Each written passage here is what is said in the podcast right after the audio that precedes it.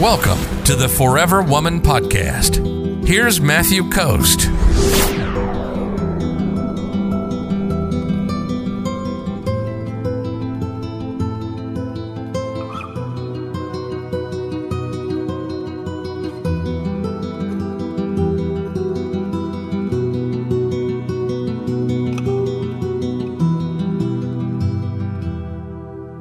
So Fiona says she sends me five bucks. So thank you, Fiona. And she's got a question here with it where she says, How do I encourage him to be more in his masculine? So what you do is you just push him into the masculine role anytime you get a chance. And you can actually frame it in a way that makes it so that he feels like it's a really great idea. So you can do it in a, a few different ways, right? And I talk about this in the Love Frames Toolkit program that I have, but I'll give you some specific ideas right here, right now, so you can get what I'm talking about.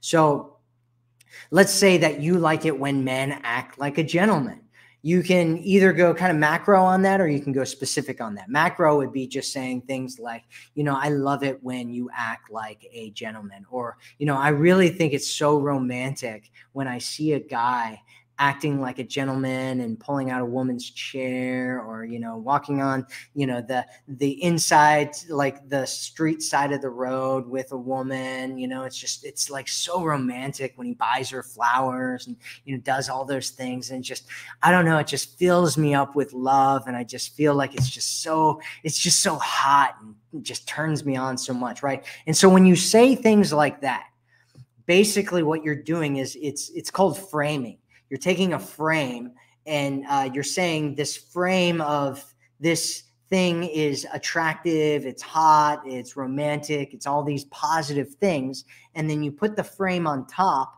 of behaviors.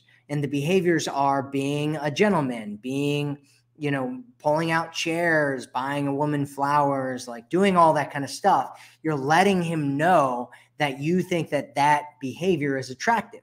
And so you want to look at masculine behaviors. You know, what are masculine behaviors? Masculine behaviors are things like leading or knowing what you're doing or taking charge of things or you know going after what he's passionate about in life having a purpose and you know a mission in life and so there's a few different ways to kind of push him into it one is to find areas or times when he can do that and just being like oh i think this is you know this is your turn you know this is your turn to do that or being like hey you know like it would be so it would be so awesome if you could do that or ask him for help right? Just being like hey you know can you help out and you know figure out where we're going or what we're going to do tomorrow? It would really you know make me feel a lot better about you know going out or or whatever or you can catch him in the act the other way is to catch him in the act. So he does something where he's just like, all right, this is what we're going to do right? And he says something like that. And that's a very masculine thing to say, right? If I come up and I'm like, okay, this is what's going on. Here's what we're going to do, right? And you're like, ooh, that's so sexy when you talk like that, right? You're, you, you are kind of pushing him, right? You're, you're framing the behavior as something that's attractive or hot or something that you want him to do more of.